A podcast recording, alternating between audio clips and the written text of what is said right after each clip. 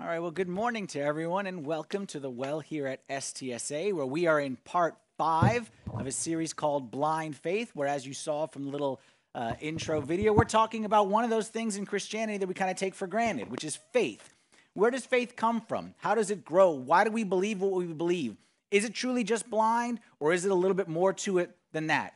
And I want to start off today, I want to jump straight in because we got a lot that we want to cover here. I want to start today with our key thought that I'm going to throw out to you right now, and we're going to spend the rest of the time trying to understand what I'm saying right here. And that is this here's our key thought for today. Our key thought is I don't have to understand everything in order to believe something. Say that with me. Say, repeat after me. I don't have to believe everything in order to, I'm sorry, I don't have to, I don't have to understand everything in order to believe something. Me, by my nature, I'm an inquisitive person. Maybe some of you out there can relate to what I'm about to say. I like to learn new things. I like to discover stuff. I like to figure stuff out. Like the whole DIY kind of world. I love stuff like that. I love it when a repairman comes to my house. I'm like the annoying customer. I follow him around. Why'd you do that? And what does that do? And I'm asking questions because I want to learn, because I don't want to pay every single time. And I just like to figure stuff out. I don't like to use stuff until I understand how it works. Like I'm the guy who reads the entire manual because there might be a feature which goes unnoticed unless you read the entire manual. I like to figure stuff out. But there's some things in life that you'll never figure out. Or some things in life, at least that we can say, are really difficult to figure out. And you got to make a decision am I willing to use it or believe in it even though I don't understand it? I'll give you an example. I remember when I was younger. I don't understand medicine. I'll be honest, I still don't understand medicine. I don't understand medicine. I remember when I was younger, I had something with my knee. The doctor said, take this ibuprofen or whatever it was called. Then I had something a couple years later with my neck. said, take this same medicine. I'm thinking to myself, how's that medicine really smart?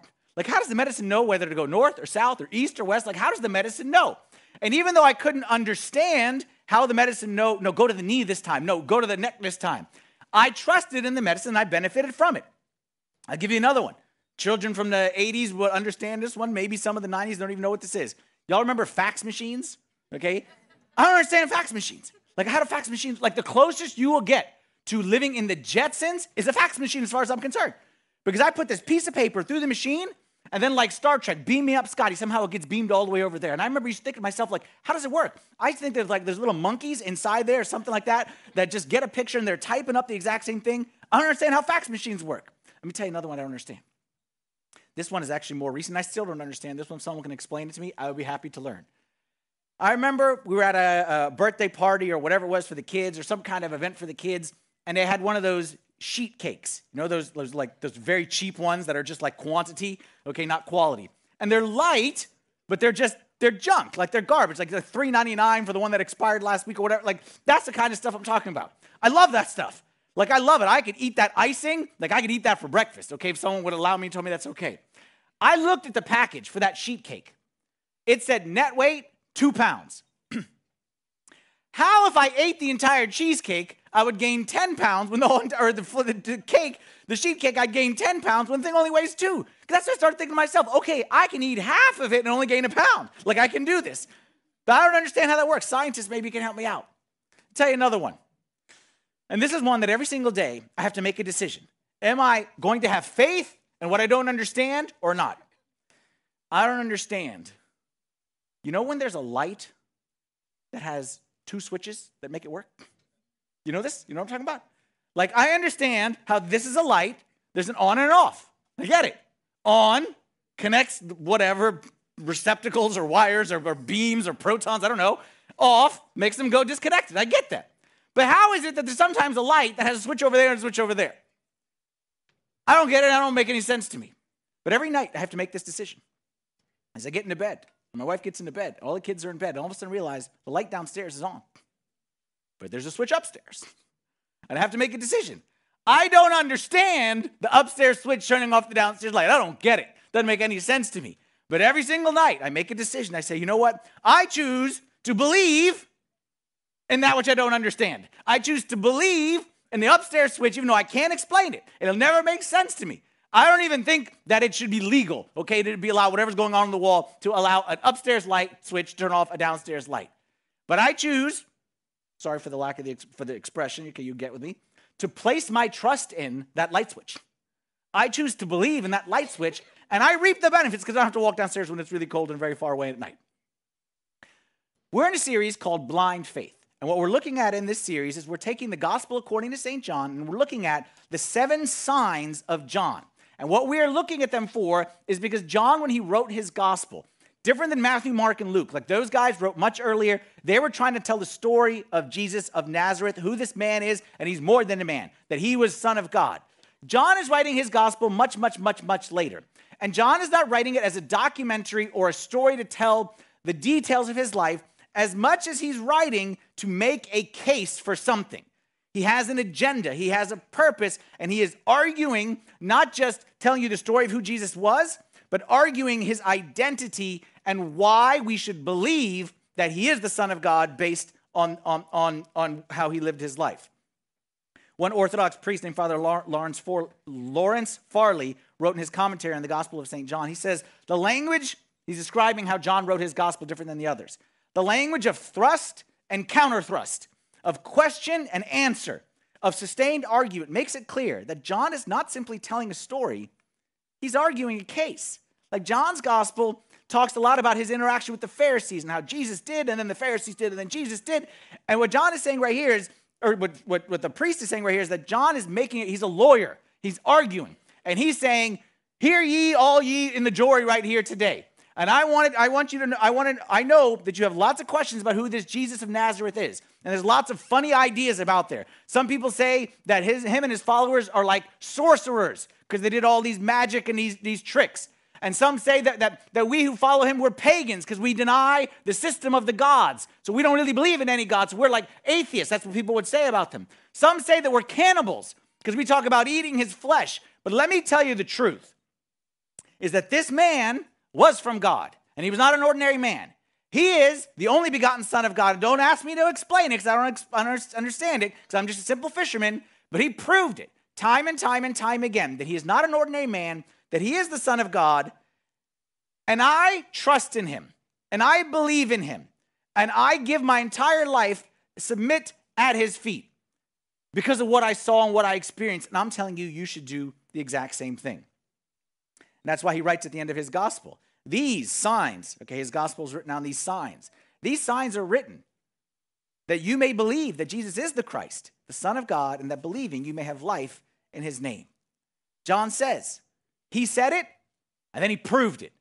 And I want to walk you through, by writing his gospel, how I came to believe that this man who just seemed like an ordinary rabbi, how I came to believe that he is the Son of God, and that believing I found life in his name. So, what we're doing every week is we're going through one of the signs of there's seven signs in the Gospel of John. Okay, I told you they're not miracles, they're not random acts of kindness, they're signs that pointed to his identity. We're in week five, but we're on sign number six because there's seven signs, but only six weeks in the series. So we kind of had to kind of fast forward one. And, and last week, we looked at the five loaves and the two fish. Okay, the one that happened right after that is when Jesus walked on water. We're going to kind of skip over that one and jump to the sixth sign, but again, only the fifth week. So, what you missed so far, if you're just st- or if you're just tuning in today for the first time, previously on Blind Faith, okay, what you missed so far as we're seeing, we're following the life of Jesus, and Jesus really spent his time for most of his public ministry between two general areas Galilee and Judea. Okay, those would be like the counties. Galilee up in the north, okay, the Sea of Galilee, that's where the fishermen were. And then Judea, and that's what housed Jerusalem. Jesus would go between the two.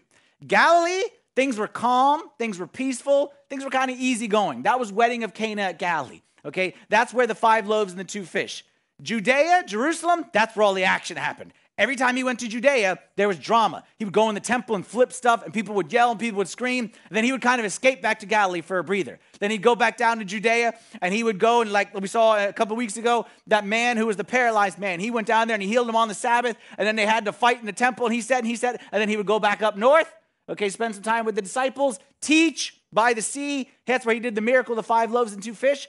So up north, peace. Down south, drama. And what it seemed like, Jesus would kind of go down, ruffle all the feathers, And then just when they're about to, he would kind of escape back up north and take a little breather. Well, today we're going to see in John chapter 9, he's back in Jerusalem. So we know we're going to have some fun today, and it's going to be feisty. We're going to pick up the story here in John chapter 9, starting the very beginning. Now, as Jesus passed by, he saw a man who was blind from birth. And his disciples asked him, saying, Rabbi, who sinned, this man or his parents, that he was born blind? We talked about this a little bit a couple weeks ago, but just again to, to remind you that in, in the ancient world, they had in their mind there was a cause and effect relationship between sin and suffering. And they believed that if someone was suffering, they must have done something wrong or their parents must have done something wrong. So the disciples see this guy and they basically say right in front of him, no shame, not even like wait till afterwards, but just right in front of him, because this was common. They weren't hiding it. Like you would think if you were going to ask this question, you'd do it like this, but no, it was common that Jesus, this man is clearly, quote, getting what he deserves. But just curious, what did he do? Was it his parents? Like this was the common understanding. You can only imagine how awful a society was when they saw anyone who was sick, anyone who was handicapped, anyone who had any kind of, of, of, of, illness, and they automatically thought, he must be a sinner, or his parents must. Like you can ima- imagine the trauma that would cause a mom and dad, okay, to watch their son born blind. And by the way, when it says born blind, it doesn't mean that like had eyes that didn't work. It means that he was born without eyes. It means like he never saw.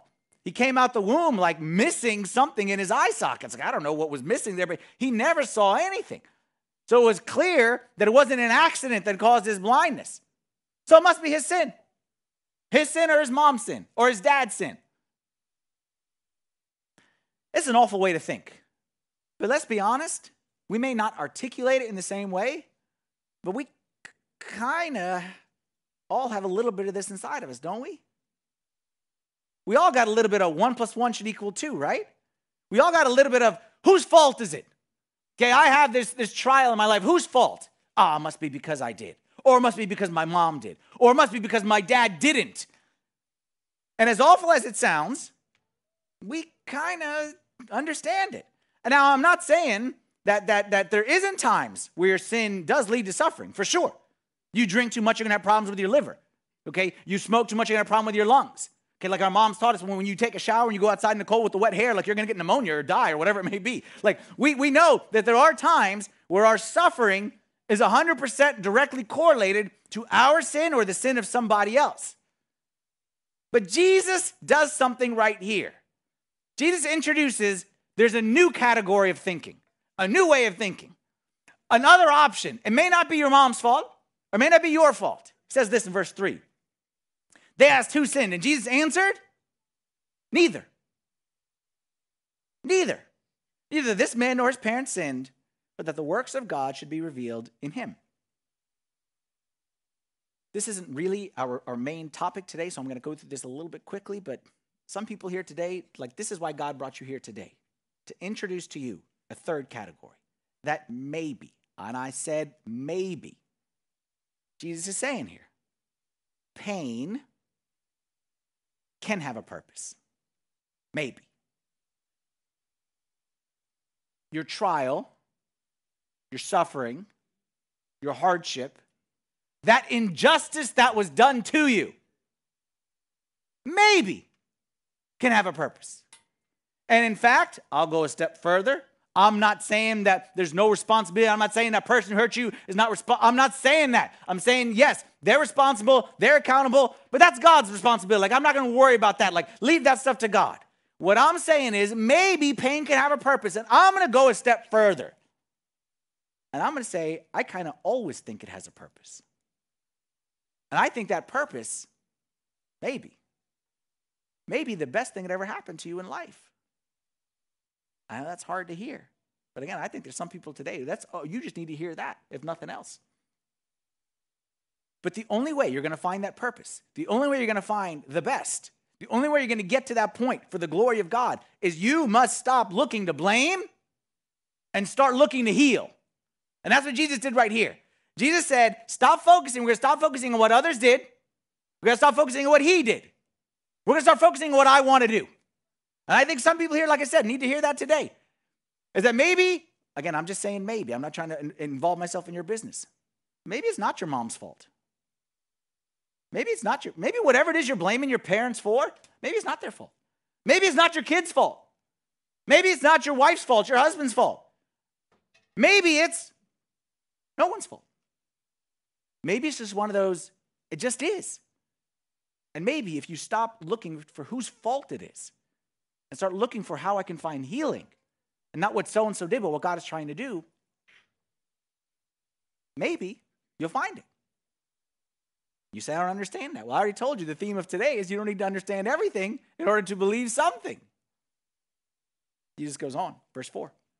I must work the works of him who sent me while it is day. The night is coming when no one can work. As long as I am the world, I am the light of the world. Jesus always did this. Jesus was asked a question by his disciples Who sinned, this man or his parents? Jesus said, Neither. And then he said something strange. He always did that. Like they asked him a simple question. He said, Neither. They're waiting for some kind of explanation. Then he said something about working in the day and in the night. And we don't really understand what Jesus is saying, but what he is doing, as he always does, Jesus lifts the conversation from here to here. He lifts it up from higher. Y'all looking for fault? Whose fault? He said, I'm done with no fault. I'm done with fault. I'm looking for where do we go from here? Y'all are looking for blame and condemn. I'm looking for healing and future and purpose. And what you see right here when Jesus, again, this is kind of where, where this is a sign. Jesus is pointing to his identity. Compare Jesus, New Testament, to law, Old Testament. Compare Jesus, New Testament, to law, Old Testament. You see this exact discrepancy right here. The law came as a judge. You did this wrong. You sinned here. You messed up. You fell short. Jesus didn't come as a judge to place fault. Jesus came as a physician to heal. You need this medicine. You need that medicine. You need to try exercise this. You need over there. Jesus didn't come as a judge, he came as a physician. The law came to give guilt. Jesus came, and the result of Jesus coming is grace.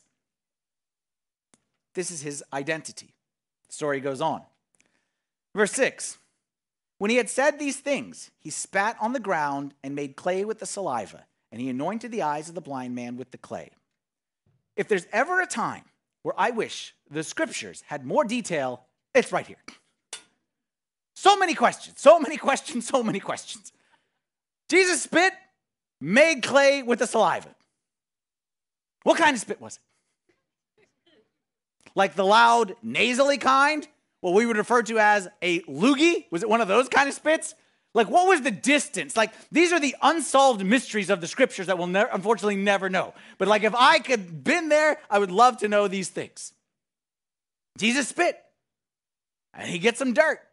He makes clay and he smacks it on the guy's face. Now, as bad and rude as insensitive and just downright mean as this sounds, okay, again, we gotta, we gotta go back to the context of the time. In the ancient world, saliva was actually seen as having healing properties. They had a lot of superstition back then, so they believed that saliva, there was something in it that led to healing. So it wasn't as bad as it kind of sounds to us. In fact, okay, for those kind of Bible trivia buffs, there's another time that Jesus used saliva to give somebody a wet willy. Okay? If you don't believe me, go look at Mark chapter 7 when you go home. And I'm telling you, Jesus, right in their ear, some guy. So saliva wasn't as bad as they say. You should not do this today. But, and if you do do it, you know, you kind of quote Jesus. Okay, but that's okay. The other reason that Jesus did this, the saliva, the dirt, the clay, made them think of what? It made them think, I told you the guy was born without eyes. So Jesus is pointing to them not so much as a physician right here, but as a creator. Because when God created Adam, how did he create him? He took dirt and he gave him the breath of life.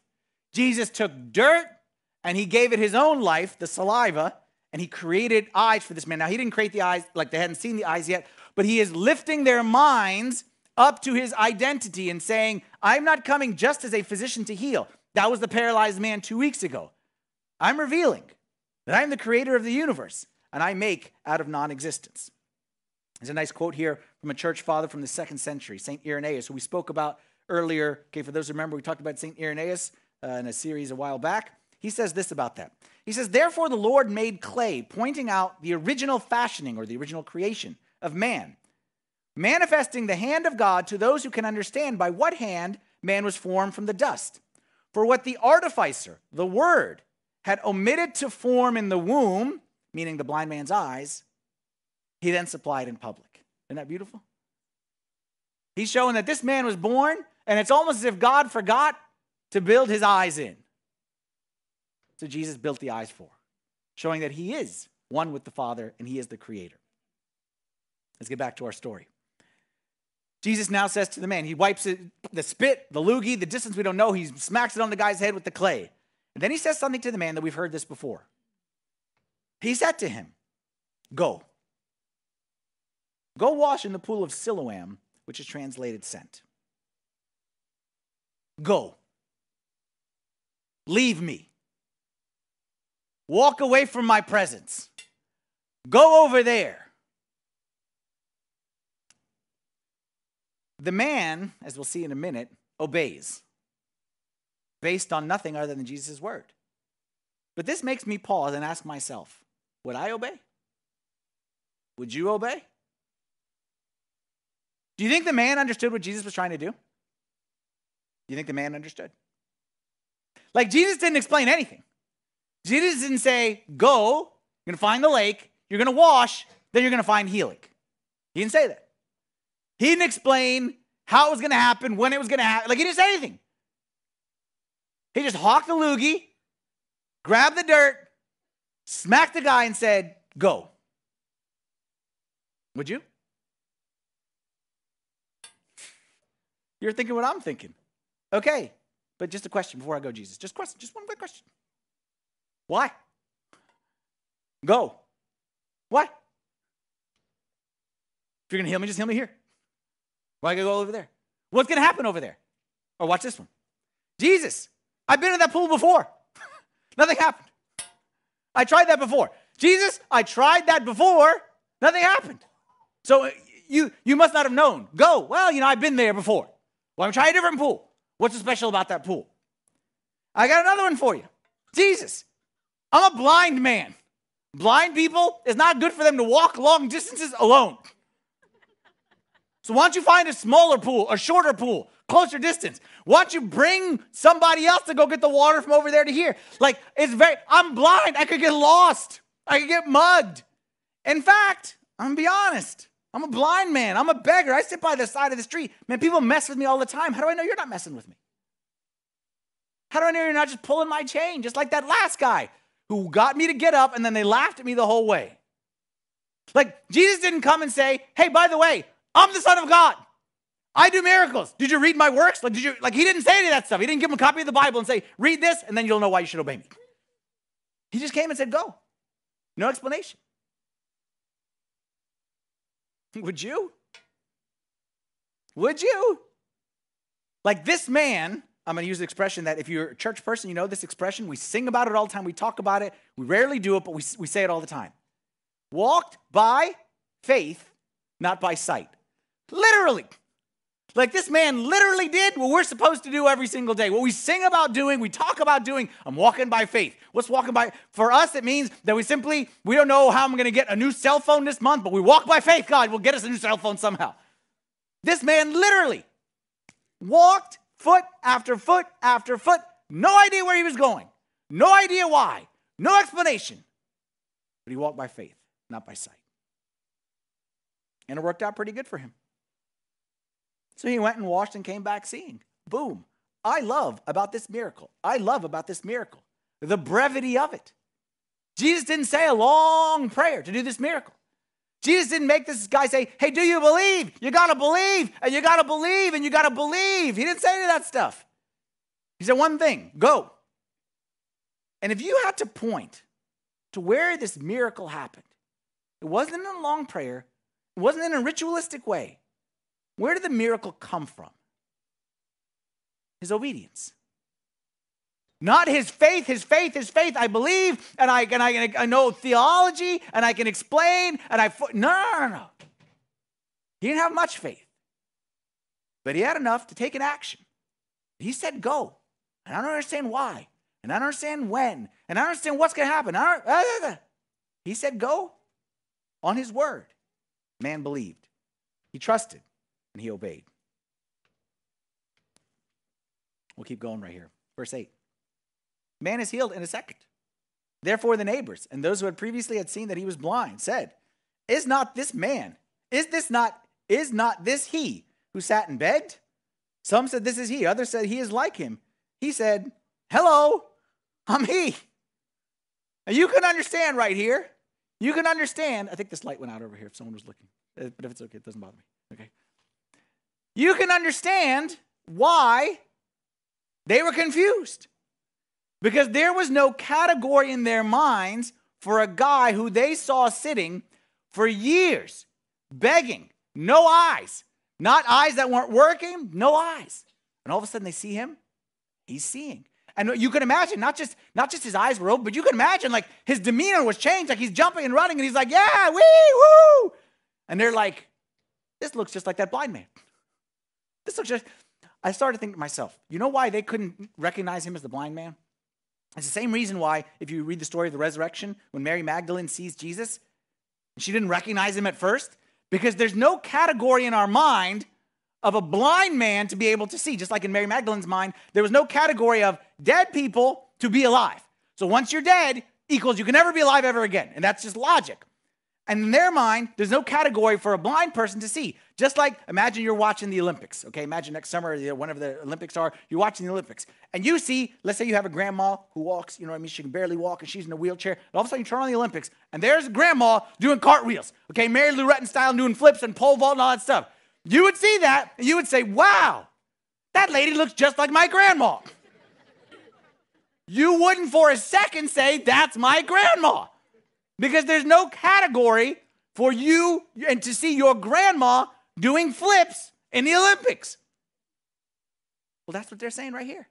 They're saying this, wow, that guy looks just like that guy who couldn't see.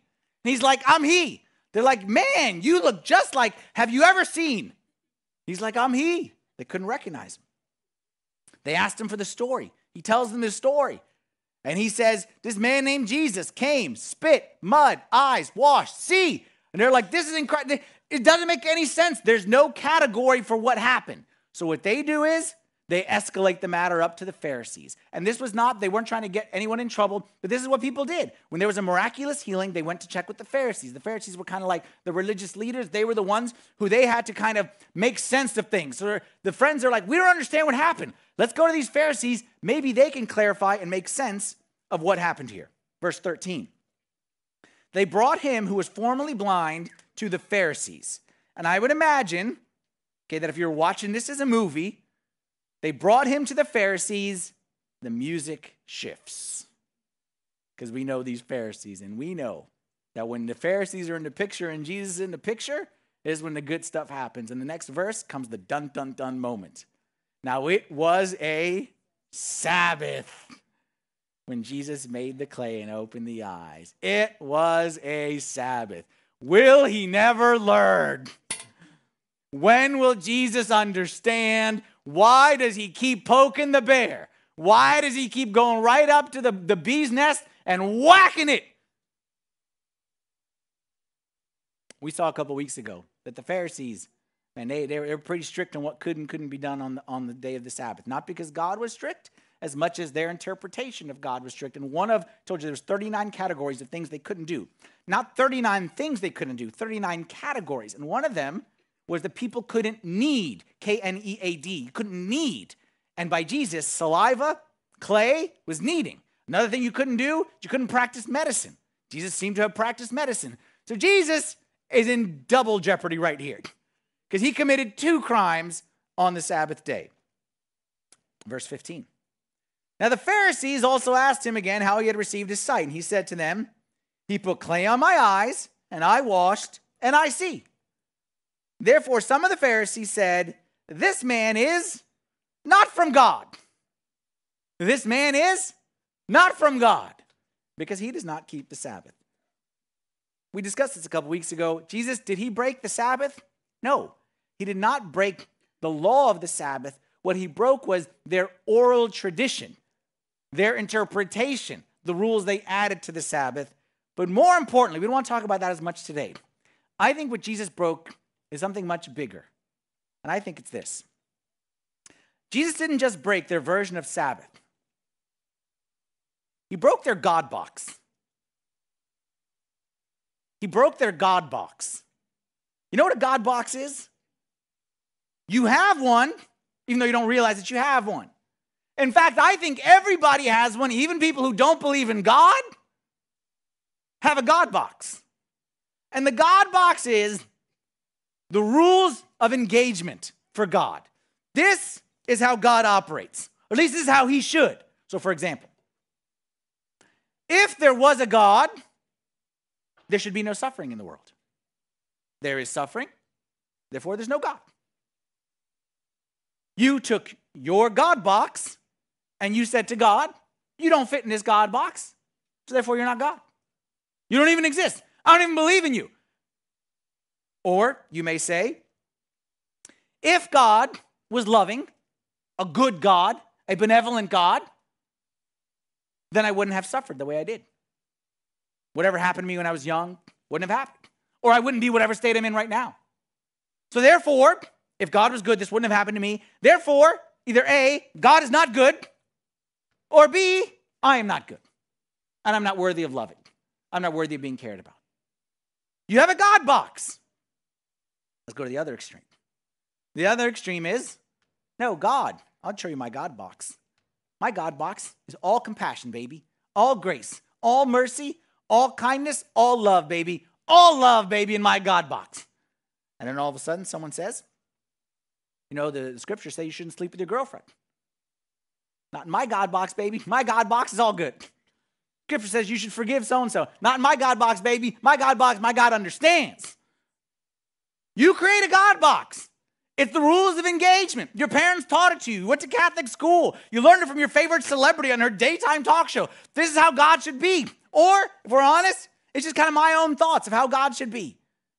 And if God, God forbid, acts outside of that God box, you say, not from God. Jesus came and said, I'm the Son of God. This is how we do it. They said, No, sir. You must not be from God because you don't follow our God box. You said to the Son of God, not you are not God, you're not even from God it didn't fit your God box. My opinion, my opinion, everyone has a God box. Every religion, every religion, I'm saying every, and I'm saying that I'm a priest, so you says every religion, in my opinion, is man's best attempt to define God. And religion, at its core, not Christianity. Christianity, by the way, I don't refer to as religion. Christianity to me is history, Christianity is fact, Christianity is truth, and I'll tell you why in a second. Every religion is man saying, you know what? I think if I do A, God should do B. And I think if I do C, God should do D. And I think God should just do E and F just because he's kind of God. I just think that's just the way it should work. And every religion kind of makes up their own rules. And every religion kind of says this is the way it is. That's not Christianity. Christianity is not man sitting around saying, here's how I think God should work. Christianity is Jesus came to this earth and Jesus proved he's God. And therefore, we in Christianity, we're not saying we think, we think, we think, we think, we think. We're saying Jesus came and he's the real deal. That he is God in the flesh. And he proved it. How? Because he died and rose again. So you know what? Anyone else who can go out there and die and rise again, they have a vote of confidence for me. I'm to go with what he says. He died, he rose. I'm going what he said. And he tells us, he came to say, you know what? Y'all have all these myths about God. Y'all have all these God box. Jesus said, I'm coming. Get rid of them. I'm coming to debunk the myth. I'm coming to demystify. And I'm coming to tell you the real thing. The God, I talked about this a couple weeks ago, rules are not number one in God's eyes. People are. And God loves. God loves. And God loves so much, God loves so much, God loves so much that God was willing to send his only begotten Son in the flesh, that whoever believes in him will not perish, but have everlasting life. And the good news is that if you have a relationship with the Son of God, this is what John would say, you can have everlasting life too. It's free for all. They couldn't accept it. The religious leader said, No, no, no. That can't, no, no, no. Our God doesn't care about all the people, just us. That's what they said. That's their God box. It defined, it just happened to define them right in the middle of the good and everyone else in the middle of the bad. And because Jesus didn't fit their God box, think about this one. The people, the religious leaders, who dedicated their entire lives to study and teach and most of the time memorize the scriptures, missed the very one they had dedicated their entire lives to They missed him because they couldn't get out of their God box. Let's keep going right here. Back to verse 16. Others said, How can a man who is a sinner? Okay, so in the last verse, that's when they said, This man is not from God because he doesn't follow our God box. But other people said, But I, I got a question. How can a man who is a sinner do such signs? And there was division among them. Like, this is a logical conclusion. They said, He's not from God. And someone raised his hand and said, But didn't he just heal the blind man? Didn't he like do the five loaves and two fish to feed thousands? And didn't we hear that he walked on water? And remember that story of Cana of Galilee? And remember the nobleman's son? Like, how can he do all these things if he's not from God? They had a debate. Verse 17. And they said to the blind man again, What do you say about him? Because he opened your eyes. And he said he is a prophet. They couldn't figure it out. So they asked him. They say, you know, just, uh, you know, we're just curious. Well, what, uh, what do you think about it? And he said he's a prophet. Now, notice this. this is an important point. I'll say it quickly and we'll move on. This, this blind man, was he right or wrong about Jesus? He said he's a prophet. Was he right or wrong? He's wrong. We don't say Jesus is a prophet, do we? Jesus more than like Elijah was a prophet. Isaiah was a prophet. Jesus was a prophet? No. He's the Son of God. Listen carefully. He was wrong. He didn't understand. His theology was off, but he was on the right track. And what Jesus teaches us right here with this blind man as an example who knew God better, the blind man or the Pharisees? The Pharisees. The Pharisees knew everything about God. They could teach even though they didn't understand. They couldn't see it. They could teach it. So don't miss the irony right here that the one who was wrong and the one who had no eyes and couldn't see saw so clearly. Even though he was wrong about, even though his theology was wrong, he was on the right track. And the guys who saw missed it. Don't miss the irony. I read a nice quote from uh, an author. His name is James Clear. And he wrote The surest way to prevent yourself from learning any topic is to believe you already know it. That's a good one. The surest way to prevent yourself from learning any topic is to believe that you already know it. That was these Pharisees. Let's go on. Verse 18. But the Jews did not believe concerning him that he had been blind and received his sight until they called the parents of him who had received his sight. Now, what happens right here is that the Jews have a dilemma. By the way, when I say the Jews, okay, when the scripture says the Jews, it means the Jewish leaders. It doesn't mean all the people. It's just speaking specifically about the religious leaders. They had a dilemma. If he broke the law, he's not from God. But if he healed the blind man and created eyes, he must be from God. They had a dilemma. So, how did they solve it? They said, This man's lying. Liar! You're not telling the truth. You made up the whole story. Because if he truly was from God, he wouldn't break the Sabbath.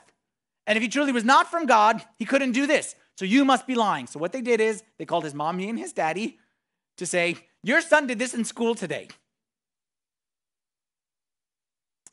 And John, the gospel writer, just in case, remember, John is telling this to people who they, they it's not easy for people to, to believe that God became man. So John is telling this story, and some of his readers might be reading this. The Jews did not believe concerning him that he had been blind and received his sight. So John is thinking that some of his readers may be like, yeah, how do we know he's telling the truth? Remember, he was the sinner. He was the one born in sin, right? Like he's the blind guy. And just in case John thought that maybe some of his readers were getting persuaded, he adds in there, until they had to call the parents of him who had received his sight. And for the rest of the story, he's never going to say the blind man again. He's going to call him the man who received his sight. But basically, there goes that theory in case you were trying to believe that that might be true. Verse 19. And they asked the parents, Is this your son who you say was born blind? How then does he now see? Parents said, We know that this is our son and that he was born blind, but by what means he now sees, we do not know, or who opened his eyes, we do not know. He is of age, ask him. He will speak for himself. Parents were scared of the Pharisees. Why? Because the Pharisees, getting called in on the Sabbath by the Pharisees is like when you're driving on 66 and you see the flashing lights behind you. It can't be good. It can't be anything positive. You're in trouble. And the Pharisees just sat there with their little notepads or their little rule books, whatever it was, and they were just looking for people to break the Sabbath. So getting a call from the Pharisees meant this is trouble. So the parents were obviously scared. So they basically said, We don't have any idea. Ask him. Verse 22, key verse for us here. His parents said these things because they feared the Jews, for the Jews had agreed already that if anyone confessed that he was the Christ, he would be put out of the synagogue. And put out of the synagogue, you can say excommunicated. Excommunicated from cult from the society. Meaning we shun you from society. We ignore you when we walk in the street. You're not welcome to offer sacrifices. No one will hire you to do a job. No one will ever give to your family again. You're beggars. No one will ever give you anything. They were scared that if, if, if they confessed, they would be put out or excommunicated. Now, here's the key phrase in this, in this verse right here as they had agreed already. Meaning what? Meaning our minds are made up. We know we're right. We don't even need to ask any questions. We don't need to look for answers. I'm not even entertaining the possibility that I might be wrong because there's no room in my God box for what you're preaching. And what you see here with these guys, they were willing to go to extreme, extreme lengths to deny what was so obvious in front of them to keep their God box intact. There could not be a more undeniable sign than this guy, who for years, everybody saw him, everyone knew he couldn't see, his parents knew it, his friends knew it, everybody saw this, this miracle. See, the paralyzed man was kind of done, no one saw it. This everybody saw. He was blind, he went over there, he came back, and he can see. Undeniable. Question How could they miss something so obvious? How could they miss something so obvious? I say there's two ways to be blind. There's two ways to not see. You can be blind because you can't see, or you can be blind because you aren't looking. Some people can't see because they can't see. Some people can't see because they refuse to look. If I stand up here right now and I start doing jumping jacks on this stage, and you walk out here and say, I didn't see that, that's not a problem with me, that's a problem with you. That's not a problem with you're blind. That's not a problem with you can't see. That's a problem with you aren't looking. Because something as obvious as me standing up here doing jumping jacks, if you can't see it, maybe the problem is on your end. So let me ask you this spiritually. Any chance we do the same thing? Any chance we aren't looking because we don't want to know the answer? This is a no judgment zone. So don't, don't worry. But is there any chance that some of us today have our minds made up about God? Our minds made up. And if God doesn't blank, fill in the blank with whatever it is you want, then he's not really God. He's not worth believing it. He's not worth my time. He's certainly not worth my money. He's not worth my attention. If God doesn't blank, if God doesn't fix, if God doesn't heal, if God doesn't answer, God doesn't do what so obviously should be done, he must not be God. Or at least not a God worth any of my time. The Pharisees made a box. This is what I believe. If God fits in, they believe. Anything contrary must be wrong. Have you ever heard of confirmation bias? You know what confirmation bias is? This is everything today. Okay, just go to social media. That's what's, con- confirmation bias is. Confirmation bias means I decide what I believe and then I just read articles or talk to people who agree with me. So if that article, let's say I have a political opinion, I love the president or I hate the president, I'm not listening to anyone who has an opposite opinion. If I want to believe the president is good, I will find the articles that say country's never been better. And if I want to believe the president is bad, I'll find the articles that say country's never been more in the toilet. Nobody's listening to anybody. All we're doing is this is my opinion, and I just find articles and things to prove it. Okay? You may not know this, but I hope you know this. You can find an article to tell you anything that you want. If I want to go online today and say, I believe that eating pizza is the most complete meal there is out there that exists, you can find somebody out there to tell you that eating pizza is the best thing that you can eat for you. I believe that sitting on a couch will extend my lifespan more than doing any physical labor. You can find someone out there to do that. And did you know? You tell me what you want to believe about God, and I can find you two, three, I can find you four Bible verses to justify whatever position you want to take. Is that I'm blind because I can't see? Or is that I'm blind, I'm not looking? Were the Pharisees looking and couldn't see? Or were the Pharisees almost, against like some of us, basically saying, hey, my mind is made up. Don't bother me with the facts. Don't confuse me with what the story, like, I don't want to know that. Don't confuse me. I already got my mind made up. I don't want to look at that. What do you believe about God? What do you what's in your God box? I remember one time a couple years back there was a guy who just became a Christian. He was a new Christian. Okay, he you know, lived whatever life and then he went to jail and you know, he found Jesus in jail. And it was a great story and it was great, great, great. But man, he came out of jail and he was like like really sure of himself. All right, and I met him he's like and I remember he wouldn't call me Father Anthony. Just calling me Anthony. I'm like, that's fine, that's fine. Like he, I'm, I'm not offended by that, but he called me Anthony. He'd make a point of it, and it didn't bother me. That's fine. But it, he was trying to make a point. And one time he said, "You know, I don't call you Father." I'm like, "Yeah, I noticed, but that's fine. Like that's cool." and he's like, "You know, Jesus said that you should call no man on this earth Father." And I'm like, "You you want an explanation?" So I explained it. Tell him, yeah, when he said he was speaking to a specific group of people, specific time, and he was telling them that you guys are the leaders, don't talk, talk to those guys, they're not rabbis. Then I showed him how St. St. Paul clearly used the word father many, many times. And you go into the church history, 2,000 years, the word father's all over the place. But you know what? You don't want to use it, that's fine. But don't sit there and tell me that you know everything about everything. His answer?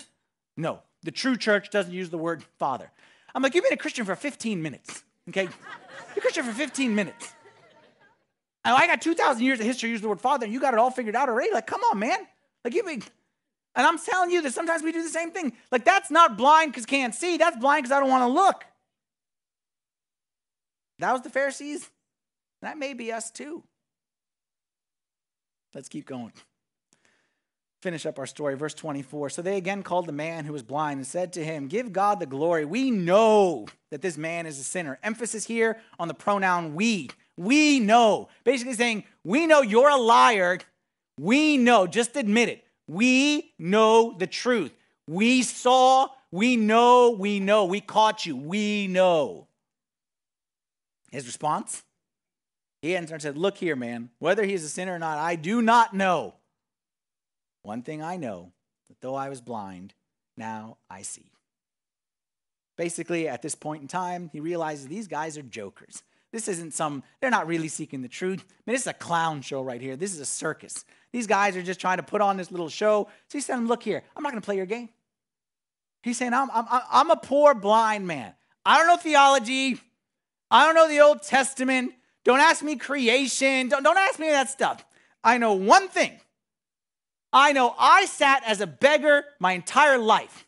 I know so many people passed me by. They mocked me, they ridiculed me, many of them spat on me. No one cared about healing me. I tried doctors, I tried superstition, I tried the temples, I tried the, the idols, I tried everything. This man came he spit on some dirt. He wiped it on my eyes, and now I can see. So don't tell me theology. Don't tell me Old Testament. Don't tell me law. I don't know any of that stuff. One thing I know though I was blind, now I can see. Let's go back to our key thought. I don't have to understand it to believe it. I don't understand how I was healed. I don't understand how my eyes came from that mud. I don't have to understand everything in order to believe something. And the good news is neither do you. There's a lot of things in this world I cannot explain, you cannot explain. I can't explain why that happened to you when you were younger. I can't explain Can't explain why God didn't answer that prayer. Don't know.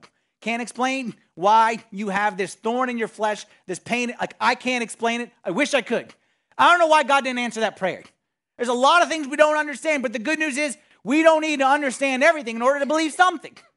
I don't need, some of you say, I don't understand creation. I don't understand evolution. I don't understand the flood. I don't understand how Jonah was swallowed by a whale and still alive. Neither do I. But I don't need to understand everything in order to believe something. I don't understand light switches. I don't understand fax machines. I don't understand sheet cakes that weigh two pounds and make you gain 10. I don't understand it. But I don't need to understand in order to believe and to act and benefit Let's finish up the story. Verse 26. Then they said to him again, What did he do to you? How did he open your eyes? Verse 27. He answered them, I told you already, and you did not listen. Why do you want to hear it again? Do you also want to become his disciples? He's got a little confidence in him right now. And their response is one of my favorite verses in the Bible. Is it's one of those like if a third grader was responding, how would a third grader respond to, do you want to hear it again? Do you want to be his disciples? They respond, they reviled him, means they ridiculed him. And they said to him, You are his disciple, but we are Moses' disciples. In other words, saying, like, do you want to be his disciple? Well, like, your, your face is his disciple.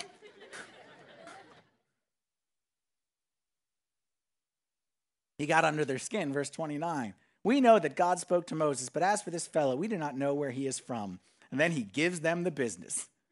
The man answered and said to them, Why, this is a marvelous thing that you do not know where he is from, yet he has opened my eyes. What he's saying here is two marvels happened today. One marvel that I can see, but a greater marvel is that you people, y'all are frauds. Y'all aren't really looking. Y'all walk around all high and mighty, but you ain't even looking for the truth. You just want to believe your own little God box, and live your own little life. What a marvel. Verse 33 If this man were not from God, he could do nothing. They answered and said to him, You were completely born in sins, and you're teaching us. And they cast him out. Pharisees, was the problem that they couldn't see? Was the problem that they weren't looking? Was the problem that they lacked evidence? Was the problem that they didn't want to see the evidence that was right in front of their eyes? Were they truly blind?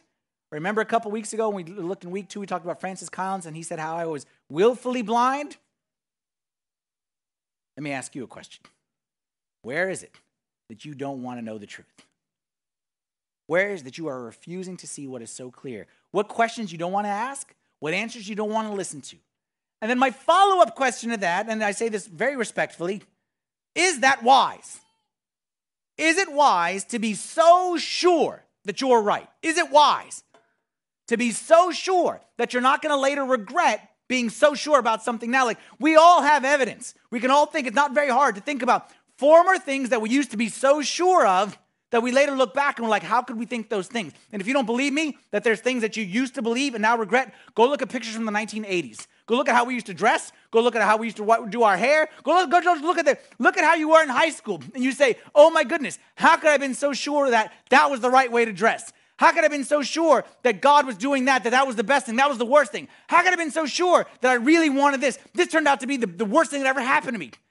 We don't have to look very far to see that we all change our beliefs. We all grow. We all come to the conclusion today that something is wrong, look back later and say, we, we, we were wrong. And I say, it is okay not to understand everything, but it is not okay not to look at the truth. And I think John would say the same thing. Here's our key verse for this entire series John says, These are written that you may believe. These signs were written that you may believe that Jesus is the Christ, he is the Son of God, and that believing you may have life in his name. John says, there is something out there that we that you need to see, that you need to hear, that you need to experience. I saw it with my own two eyes, and that's why I believe. Now I'm telling you to take my word for it, to believe, and then you will have that same experience in your life as well. Let's stand together and say a prayer. In the name of the Father, and the Son, and the Holy Spirit, one God, amen. Heavenly Father, Lord, we thank you that you didn't leave us here in darkness, but you, as the light of the world, came down to reveal the truth. Lord, I pray that whatever God box we entered here with today, that you would obliterate it, and that you would help us to go like a, a hit the reset button on who you are, what you want to do in our lives. Let us never be like the Pharisees, Lord, the blind leaders of the blind, but give us like true heart that, that seeks only to know you, who you really are. And we pray, Lord, that you would reveal yourself to us as you did to so many others.